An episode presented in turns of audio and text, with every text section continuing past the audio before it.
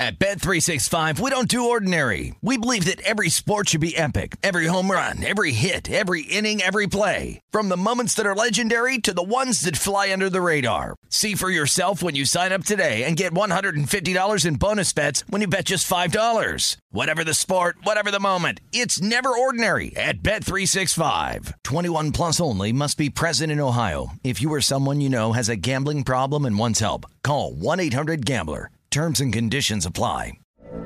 From BBC Radio 4, Britain's biggest paranormal podcast is going on a road trip. I thought in that moment, oh my God, we've summoned something from this board.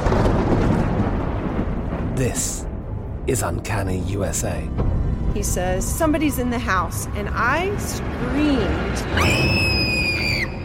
Listen to Uncanny USA wherever you get your BBC podcasts, if you dare.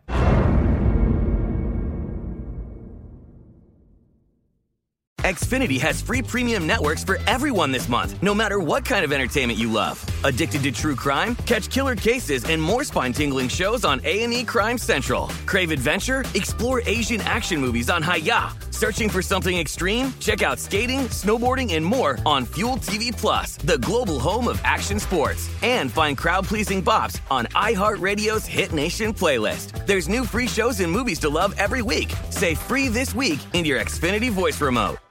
Judy was boring. Hello. Then Judy discovered ChumbaCasino.com. It's my little escape. Now Judy's the life of the party. Oh, baby, Mama's bringing home the bacon. Whoa, take it easy, Judy.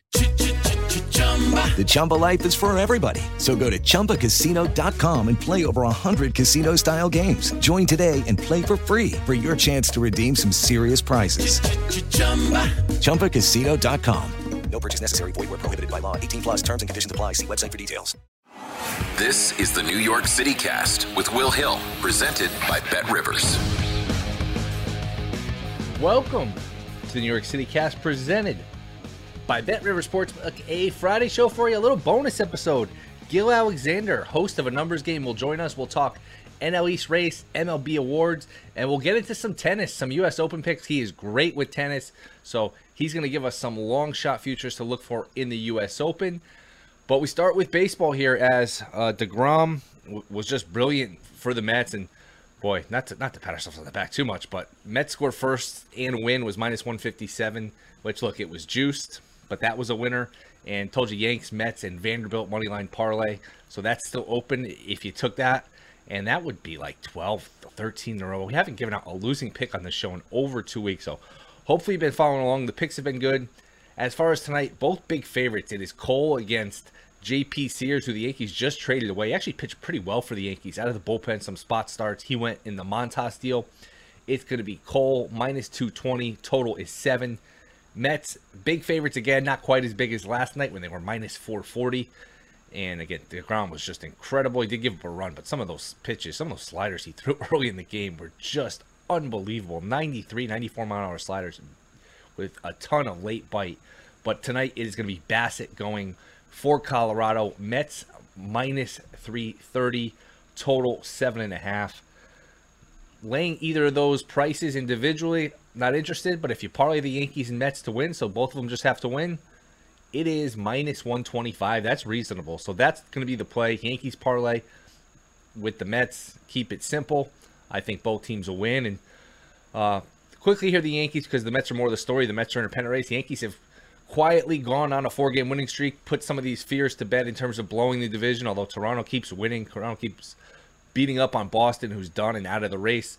And Boston actually had bases loaded, nobody out, bottom of the ninth in a tie game last night and Boston in Toronto got a strikeout and then a ground ball double play to Chapman and then then won it um, in extra innings, sort of similar to the night before where Boston had second and third, one out in the bottom of the eighth. Toronto got out of it and, and then won it, and so Toronto keeps winning, but the Yankees are in good shape here. Yankees are in good shape. You just keep uh, pairing off games. And uh, like I said, eventually you get this thing down to 30. You look up, you're still up seven or eight, and it just becomes about a magic number. And uh, the math becomes very difficult for Toronto or Tampa to even get this within three or four and make this uncomfortable with the Yankees. So the Yankees are in good shape. Yankees are going to win the division. I expect the Yankees to win tonight.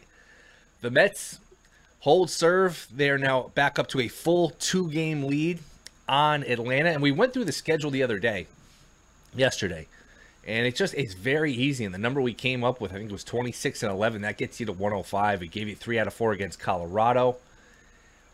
Maybe lose, and we were even. I was even kind of not tough on them, but I said three tough series against the Dodgers, the Braves, the Brewers. I had the Mets losing two out of three in all three, and I still got them to 26 and 11 and 105 wins. It's just a very soft schedule.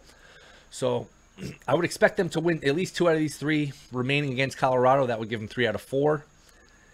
Wouldn't be shocked if they won all four, won all three the rest of the weekend. And who knows? Maybe you win all the all three of these games against Colorado. And uh, this is, sounds unreasonable, unfathomable. Maybe Atlanta loses a series. Maybe Atlanta, who plays St. Louis and Strider's on the mound tonight against Quintana. Strider's a minus 148 favorite. I like Atlanta tonight, but who knows? Maybe Strider gets beat. Maybe Atlanta loses two out of three. You win all three against Colorado. It's back up to four, and you get some distance between you and the Braves. You get some breathing room. So it's not impossible. The Braves at some point are due to lose. I know that's sort of uh sort of faulty logic, but my goodness, they can't play 850, 900% baseball forever which is what they've done here for a while. They've been incredible. Really, from June 1st on, they have just been an unbelievable baseball team on the level of really just like the Dodgers are doing, where they just win four out of five, nine out of every 10 games. It's incredible. But maybe, you know, tough opponent this week on the road. Maybe we get a situation here where St. Louis can help out. I would think St. Louis at least gets one game. St. Louis gets at least one game, and the Mets drop no more than one game. So I think at worst, by the time we come back on Monday. The Mets are still up two. Who knows? Maybe they're up three. I think asking to be up four is is not unreasonable because you do have the schedule advantage this weekend. I mean, four is obviously sort of the best case scenario. I don't think Atlanta's getting swept this weekend, but I think the Mets at the very least will hold serve and will be up two games after this weekend. Decent chance they're up three, and you take it from there. So, gonna be fun. Gonna be good baseball. Gonna be scoreboard watching. Mets have an easy opponent. Colorado is not good. Colorado is not good away from home. So Mets should be able to have a very nice weekend here against Colorado. I would expect them to win tonight with Bassett. And then we'll see here uh, in terms of the rest of the week. And after this, you get the Dodgers, and then it really gets soft after this. The schedule gets really, really easy once you clear the Dodgers games next week. So the Mets minus 265 now to win the division. Braves plus 200. Yesterday it was plus 250. So the Mets win and it still goes down. Sometimes these division markets are, are slow to move. You get some stale line. So uh, if let's say the, the Braves lose and the Mets win and they just leave the line there, you get a chance to jump on the Mets. Not that I'm saying you should jump on the Mets now because I think you missed the best prices, but sometimes with division bets, uh, you find some good value just because they're slow to update them, slow to move. And I thought Braves plus 250 was a was a decent price yesterday. Plus 200, not in love with that. So uh, that's probably properly priced there in the NL East as the Mets still the favorites. We still have this song and dance of, you know, the Braves get a little closer, Mets get some distance. Once the Mets get some distance, the Braves get a little closer again. So should be a good race. Yankees are in good shape. Mets are in good shape. Should be a fun week of baseball. Uh, coming up next, though, it is Gill Alexander of a numbers game. Talked to him right before the Mets game last night. So some of the stuff uh, you might hear him just reference the Mets record and stuff. We did talk right before the Mets game last night. But he's got some great insights in terms of the U.S. Open, the awards in MLB, the NL East race, a couple of long shots that you're going to want to hear about. That is next. This is the New York City Cast presented by Bet River Sportsbook. Kick off football season with Bet Rivers Online Sportsbook. All season long, Bet Rivers is your go to sportsbook for all football related content. Check out betrivers.com or download the Bet Rivers app for the latest odds, unique promotions, player props, and more. Every week, Bet Rivers has unique football specials to help you win big. Cheer on your favorite teams and back your favorite players with Bet Rivers. It's a whole new game. Must be 21 or older, available in New York only, void where prohibited. Gambling problem, call 877 8 HOPE NY. All right, we are back. New York City cast, Bet River Sportsbook, making his debut from VSiN, the host of a numbers game, the Beating the Book podcast. It is the great, and I mean great, Gill Alexander. Gill, thank you so much for coming on. What took me so long for me to invite you? You know, I'm so glad you phrased it that way, Will, because this is some. Am I allowed to curse on this show? Is that allowed? No. I no? think so. I yeah. If it's too that egregious, I think we edit out. That is okay. some shit. That's what that is. How Okay. did it take this long? Huh? How? Hmm? What we do? Well, well, for a while you were doing two shows, and it would have just been mean for me to ask you to do more. I mean, I you'd be talking in your sleep pretty much. I'll accept the excuse. I'll accept. Uh, so we'll do tennis. We'll start with baseball, though. The Mets and the Braves, it might be the only division race we get as the central races are starting to expand here. Uh, Mets, Braves. Who wins the division? How many wins does it take to win this division? Um, excellent question. By the way, I, I do think it's interesting that we have now written off the AL Central right as a bona fide race. Um, four game lead for the Guardians over both the uh, White Sox and the Twinkies. I Uh, think we're just looking for a reason to, to write it off because nobody cares about those teams. Nobody cares. It's re- it's really fast. You, I think you said this on the air on a numbers game, which is what's been so amazing about this race is how little movement there's been. I get it; it was the Twins on top and the Guardians now, but generally these teams have been within two two and a half games like the entire season. The entire season is amazing, and it's and it's such a testament to the mediocrity of all. I think. Um, but to your question, to your question, uh, your your listeners are not going to like me. I, I I think the Atlanta Braves are going to win the division. I really do. Um, first of all, let me just let me just say this about about the Braves. How rare is it that a that a World Series champion then adds not one, not two, but what appears now to be three unbelievable rookie players? Um, this was heading into the week. Spencer Strider, 26 games, 15 starts, 7 and 4, 2.95 ERA, 100 and two thirds innings, 13.5 Ks per nine. Michael Harris II, and he's done damage since then, but I'm just giving you the stats entering Monday. 76 games, 283, 12 homers, 15 stolen bases, 813 OPS, and Vaughn Grissom, good God. At that point, 12 games, 395, three homers, nine ribbies, 1.121 OPS. Um, I feel like I have sort of not talked enough about the Braves the whole year. I do think the the difference could be if I would just sort of swing it back to the Mets. The difference could be how many can they get that one or two extra Degrom starts in because that could be the difference if I am to concede on that. And it, it's not clear what they're doing with him in between starts rest wise. I think we had a four, four, and a five, if I'm not mistaken, um, with days rest in between. But right now it's a one and a half game lead. You have, uh, you know, what is that? That's 37 games left for the uh, Mets. It is 38, excuse me, 36 games left for the Braves. I don't know, man. If I'm if I'm a betting man, and will I am, um, I would take the Braves even at this price right now, plus 250 or somewhere in that pocket that we're seeing them right now. That's not to say that the Mets haven't been a great baseball team, but I just think the Braves are are a juggernaut right now. I would say the Braves, betting wise, the Braves is the play. Plus 250 here at Bet Rivers, right there with them. They get the three games in Atlanta. But I went through the Mets schedule series by series and just sort of did the old sports talk radio. How many games are they going to win this series? Three out of four against Colorado, two out of three against the Cubs. I kind of conservatively got to 26 and 11. They get the Nationals six, they get the Cubs a bunch, they get the Pirates seven. The Marlins have some pitching, but they have a really easy schedule. I would think they could get to 26 and 11. That would put them, and we're recording this right before the Thursday night game, uh, Rockies, Mets. We're recording right before. That would put them at 105. Atlanta would have to go 28 and 8 to get to 106. And remember, the tiebreaker now is just head to head record. Yes. And as long as the Mets win one in Atlanta, they will own that tiebreaker. So that's going to be tough to win 106. And I'll say this whoever comes in second, man, that's a tough break. 103, 104, maybe 105 wins to come in second. That is a tough one. It is tough. It is tough. By the way, just to quantify what you're saying 30 Major League Baseball clubs. The Mets have the single easiest remaining schedule in all of baseball 446 collective, or uh, excuse me, aggregate uh, winning percentage of the remaining opponents. Three against the Dodgers, three against the Braves, three against the Brewers, and that's kind of it. But Atlanta is still bottom third in terms of uh, hardest schedule. So they're the, they're the tenth easiest schedule remaining. Uh, with Atlanta, it's three against the Mets, but they do have three Cardinals, three Mariners if we're looking at playoff teams, interleague, and then seven against the Phillies. So that's uh, to your point. That's a bit of a differentiator.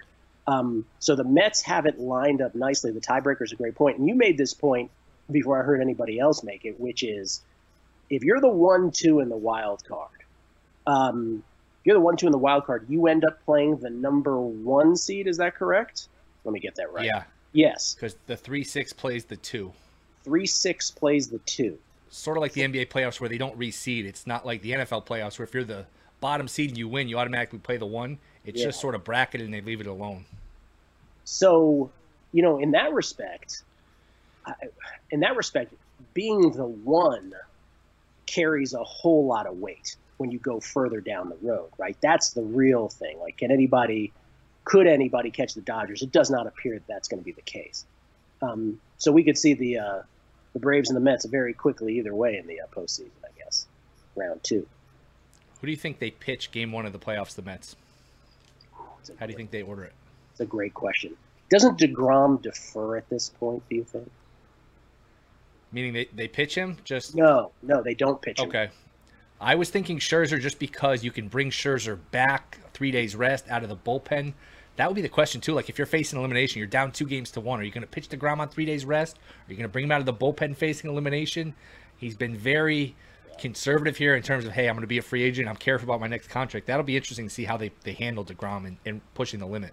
Well, what you know, the, the big point we're saying, okay, being the number one seed means the most because you get to avoid the Braves or Mets, right? In a uh, in a second round game. I guess we're calling it second round.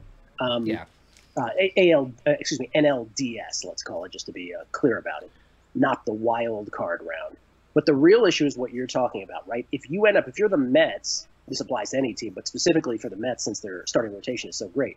If they end up as a wild card, then you sort of lose that ability to plan accordingly for the division series, right? With starting pitching as well. You you possibly lose the perfect order of rotation. So that's I mean that's the real incentive as well in just, you know, beyond just winning your division. Last one before we get to the tennis. Uh, any of these major awards, MVP or Cy Young, we have four pretty clear cut favorites. Any one of the four that doesn't win it? Yeah, I think the NL NL Cy Young is very much up for debate. Like I, I really think that this this Gonsolin thing is pretty interesting. Uh, when he was 11 and 0, I was on the radio talking about, and, I, and I'm an analytics guy, but I was like, okay, I get it. When Felix won the Cy Young, early part of the last decade, it was like, okay, analytics finally won. People get it. Award uh, voters get it that win loss doesn't mean anything. But 11 and 0, and we said this with Flaherty, Jack Flaherty last year when he started the season, gangbusters and win loss. At some point, your win loss record does kind of leap off the page. And Gonsolin is 16 and 1. By the way, he also is like number one in ERA, number one in whip uh, in the National League as well, even though his advanced stats signify that he's getting the best of everything, right? He's living super fortunate. But okay, there's no guarantee that that's going to regress before the end of the season. Maybe it does, maybe it doesn't. Let's say it doesn't. 18 and 1, the most wins ever to end a season with just one loss is 18 and 1. Roy Face, Pittsburgh Pirates, 1959. I know you remember that. Um, the most with two losses is Greg Maddux going 19 and 2. Last year, though, and this is where, so already you're like, wow, that's unbelievable. So Tony Gonsolin could be like making history.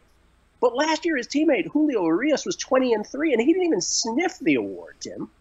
So, like, on the one hand, I would say I can still see Gonsolin winning. And by the way, it's like plus 450 now on Gonsolin. It's really crashing. On the other hand, thinking would have to change on win loss. I really do believe that. Yeah, it'll be fascinating. Goldschmidt's just buried everybody's MVP tickets.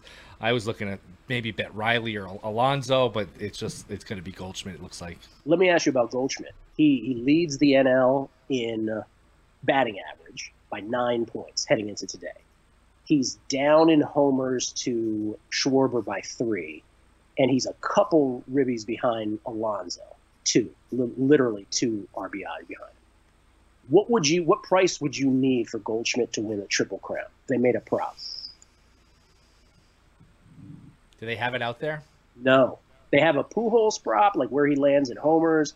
They have a Judge prop, him to get to 62, but no one's put out the Goldschmidt Where, where, where? Give me a quick rundown of them again, so I can really think about it. up nine points in batting average, Okay. Down three homers to Schwarber. I think he might be tied for second, down three homers for Schwarber, but don't hold me to that. But it is three.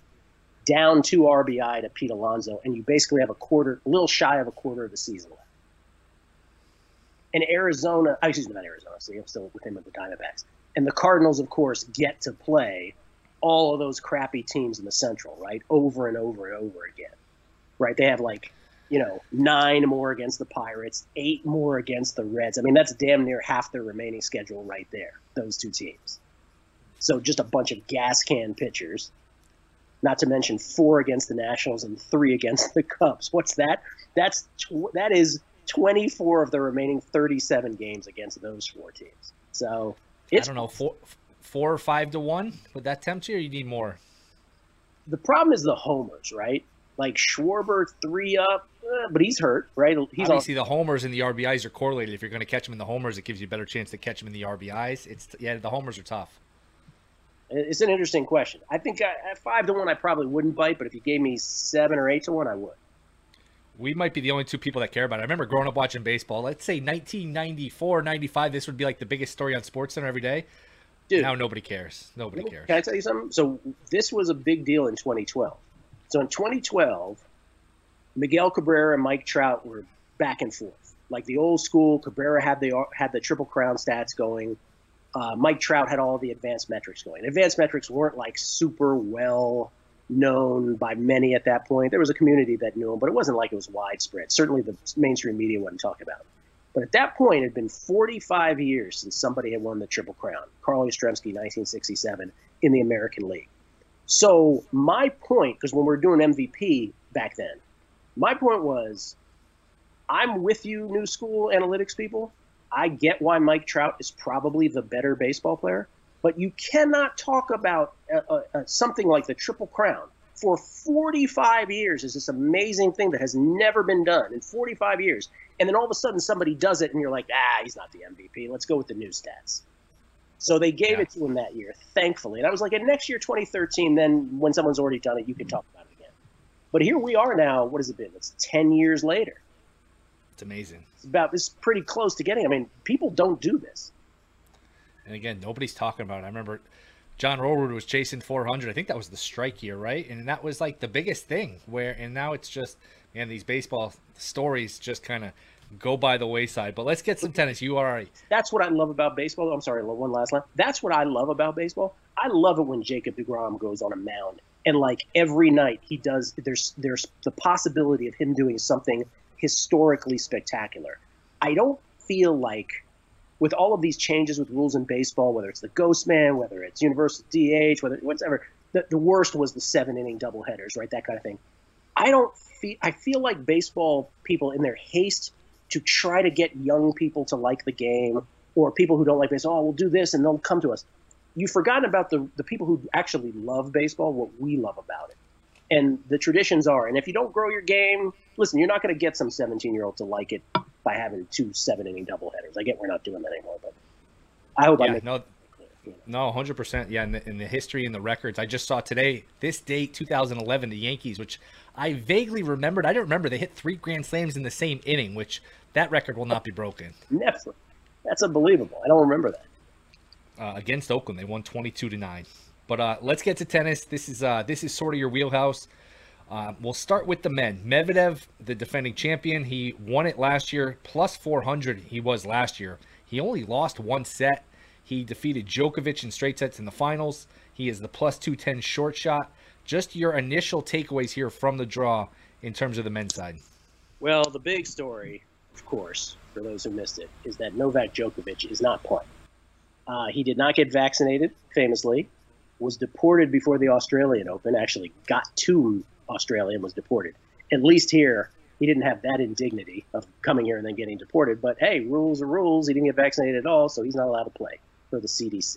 So Medvedev, uh, to, to answer your question about the draw, now even without Djokovic, Medvedev doesn't have it all that easy. Like the big thing that when I look big picture at this draw, Q1, Q2, Q3 men's side are very different from Q4. And what I mean by that is Q1, quarter number one, Medvedev has Kyrgios in there.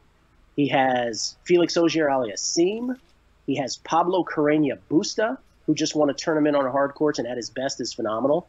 And he's got some tricky players like Alex de Minaur and Ben Shelton, a young American up and coming player. That's listen, he's still the favorite to win that quarter and to win the tournament, but that's like that's kind of tough. Q2 and Q well Q2 is the most free for all of all of them. It's the Tsitsipas, it's the Stefanos Tsitsipas quarter. But Will Berrettini's in there, uh, Matteo Berrettini, Casper Ruud, uh, Taylor Fritz, Sebastian Korda, Tommy Paul, Maxime Cressy. That's tough. It's the bottom half where I think the news is, which is Q3, first of all, very, very few good names, but I just did a podcast, my own podcast, the Beating the Book podcast with uh, Drew Dinsick. Um, and without talking to each other, we came up with the only four guys that should be in the the, the final four of that quarter. Hurkacz, Jannik Sinner, Hubert Hurkacz, Jannik Sinner, Marin Cilic, and Carlitos, uh, Carlos Alcaraz. Q4 is where Rafael Nadal is. And if you're a conspiracy theorist, Will, which I know, I think you are. I'm not sure. Are you? Depends um, on the conspiracy. All right. Well, how about this conspiracy? That the U.S. Open draw makers, I don't believe that's a technical term, but those who made the draw here are keenly aware that this is going to perhaps be Rafa Nadal's last U.S. Open, and when we get to the ladies' side, will absolutely be Serena Williams' last U.S. Open. So this draw just worked out spectacularly for both of them. What do you know? What a coincidence. Nadal's quarter at the bottom, Q4. I mean, Rublev, Cam Norrie, Shapovalov, Isner, Tiafoe, but I'm just like, I'm just reaching. Rafa Nadal should be the biggest favorite, and I believe he is the biggest favorite in any of the men's quarters. Anyone worth taking a shot at in terms of just to win the whole thing? So, the of the bets I have in pocket, and I have more futures plays in this in this tournament than I have in any other this year for sure. Um, the only one I have in pocket on the men's side was Nick Kyrgios because I got him at a straight number at a 30 to 1 that was in town here. But Kyrgios is in that Medvedev quarter, so that's a tough, tough, you know, sort of path for him. If I were, if you were saying to me, make one men's bet right now, I think you have to. I don't know what the price is on Nadal in that in that fourth quarter because I've been doing podcasts all day, so I haven't seen who's got quarter prices out now. But Nadal should be a big favorite to win that quarter. And I would say in Q3, if I'm making a bet right now, probably the way to go for me is that's the one where it's Hurkacz, Sinner, Cilic, and, and Carlitos Alcaraz. There's nobody else besides one of those four that's going to win that quarter. So I would, I would lean towards. I, I would have to see the prices, but I think I I lean on Alcaraz's performance in the spring on hard courts and I sort of say to myself, whatever's been going on since that hasn't been as good, maybe it's a concentration issue for a young guy like him. He's the guy I would bet right now. Alcaraz five to one right now. Um, and again, we haven't had defend, we haven't had back to back championships, back to back champions since 07, 08, I believe, with Federer winning it back to back years. Forget the odds for a second. Who do you think wins? I think Carlos Alcaraz. I, am going to go Carlos okay. Alcaraz. I just have I just have a feeling, but Nadal has the easiest path, and Alcaraz would theoretically meet Nadal in the semis. So I would say the winner of that match. The ladies' side, Raducanu won it last year, 150 to one, defeating Leylah Fernandez, who was 200 to one, uh, which is just hard to believe. Uh, Iga, obviously the short shot here, she is plus 375. Same sort of question. Initial takeaways from the draw. I have so many, man, so many. So first of all, there's a people should know there's a bit of a controversy on the ladies' side. So the U.S. Open has always used different tennis balls. I always want to throw tennis before that word. Uh, they use different tennis balls on the ladies' side than they do on the men's side. The difference this year is they started using those different. They're both they're both Wilson tennis balls, but I think the men use deluxe and the women use regular. Don't hold me to that, but there's a difference. And these balls that the, the, the tennis balls that the women's side uses are harder to control. And so you have players like number one in the world, Iga Swiatek, Paula Badosa, and Jessie Pegula. Those are three top 10 ladies players who all hate this tennis ball. And so um, the fact that they've been vocal about it, because it's not only just been this tournament, it's been the entire hard court season – is a pretty fascinating thing. And again, just full disclosure, what do I have in pocket? I have an Iga ticket to win the U.S. Open at seven to one. I have it because the night that Ash Barty retired, I made that bet. There's no seven to ones out there. Um, I have, and I've made these recently. Beatriz Haddad Maia, 50 to 1 to win the whole tournament. A really good hardcore player. And then Qinwen Zheng, a young 19 year old Chinese player, uh, at 55 to 1. Now, here's the deal because I'm going to get to the point of if, I'm going to get to the question of if I was just landing on this now, though, who would I bet? Because you can still get certain players at good prices. But the draw has made this a little more complicated because in Q1, Iga ends up in a draw with Qinwen Zheng, who I just talked about, who, by the way, has to play Jelena Ostapenko in the first round, which is no uh, cakewalk.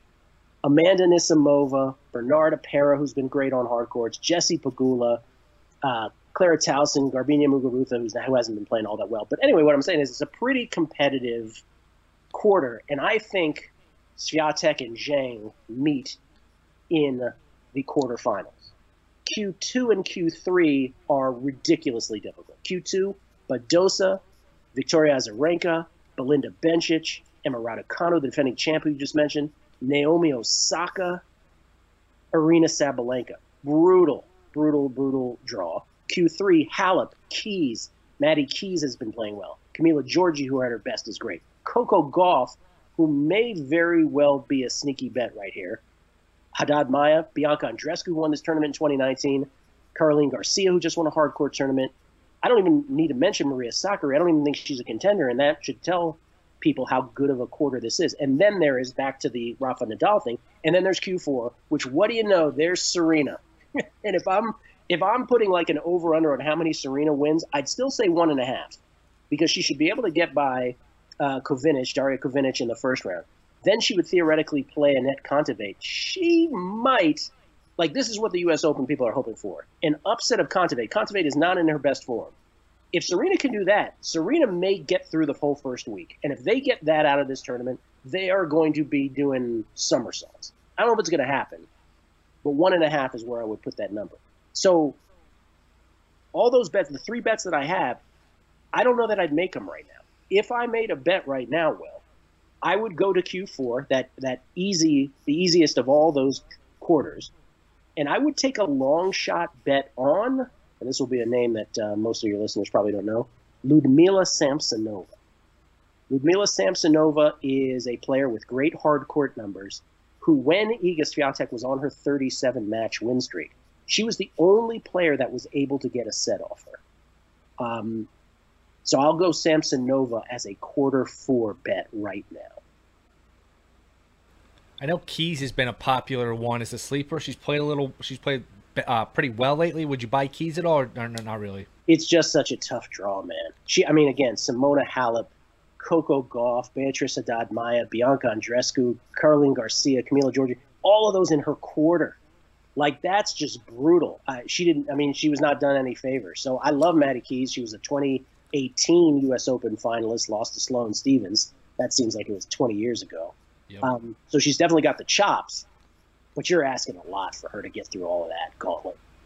So Samsonova's the value play. Lyudmila, uh, is that how you pronounce it? Lyudmila Samsonova. I think if you're playing one right now, like, but here's my thing. I love my Qinwen Zheng ticket to win it all. I wouldn't hate you if you bet Qinwen Zheng to win the quarter either. And I know that's the quarter with Iga. But Qinwen Zheng really pushed Iga on clay. Nobody pushes Iga on clay she did that. I think she might have she might have developed just enough confidence for this to be her true global breakout. And so, again, the, the, the other issue here, though, people have to understand on the lady side, like these predictions could be wildly great, or some of these people could lose in the first round. Like Zheng has to play Ostapenko. The, the, the thin margin on the lady side is such now that that's kind of the deal. You can get bounced early, like Muguruza and Tauson, like Muguruza is in, in, should be very uh, you know wary of that match. And you know you could you could get bounced in the first round. You could go very deep. That's how uh, that's how much of a sort of even playing field this is on hard courts right now. And I, we haven't been able to say that for a few slams. This one is really level. Now the math of it, and this is this could be the last one before we get you out of here because I know you've had a a busy and eventful day. But the, the last one here, if you like a long shot, are you better off just taking the ticket right before the tournament starts, or you just better going with the money line rollover? What's usually the better bang for your buck? I think it depends, right? You have to sort of do the you have to sort of do a little bit in your head, like, okay, well, if she wins this, what's her line going to be in the next one? What's her line going to be in the next one? Um, so there is some there is some calculations to be made there. Typically, you know, let's take Medvedev as an example, right? One would one would usually think to yourself, okay, well, Medvedev here, he's two to one to win the whole thing. We were talking on, on my podcast, it was like he's probably he's probably that to win the quarter. So like Medvedev to win the whole thing is a terrible bet to me, right? Like that the way that the quarter ended up is such that it's competitive competitive enough where you probably stay away from any thoughts of him as a full uh, tournament bet. But the problem is on his side, he's also going to be prohibitive favorite in, in many of the matches, though not as the quarter moves on. Like if he has to take on Kyrgios, if he has to take on uh, Kyrgios especially, but FAA a little later on, and then when it gets past that, like he's got he's got some matches where it's not going to be nearly as steeply priced. Like if he's up against a Ruud or a Berrettini or a Tsitsipas, like it's he's, he's not going to be a huge favorite. So it really depends on the player. It depends on the number, and you do have to do some calculations in your head. I don't think you can make a sweeping answer to it. Gill, you're the best man. I appreciate you coming on. Thank you for doing this.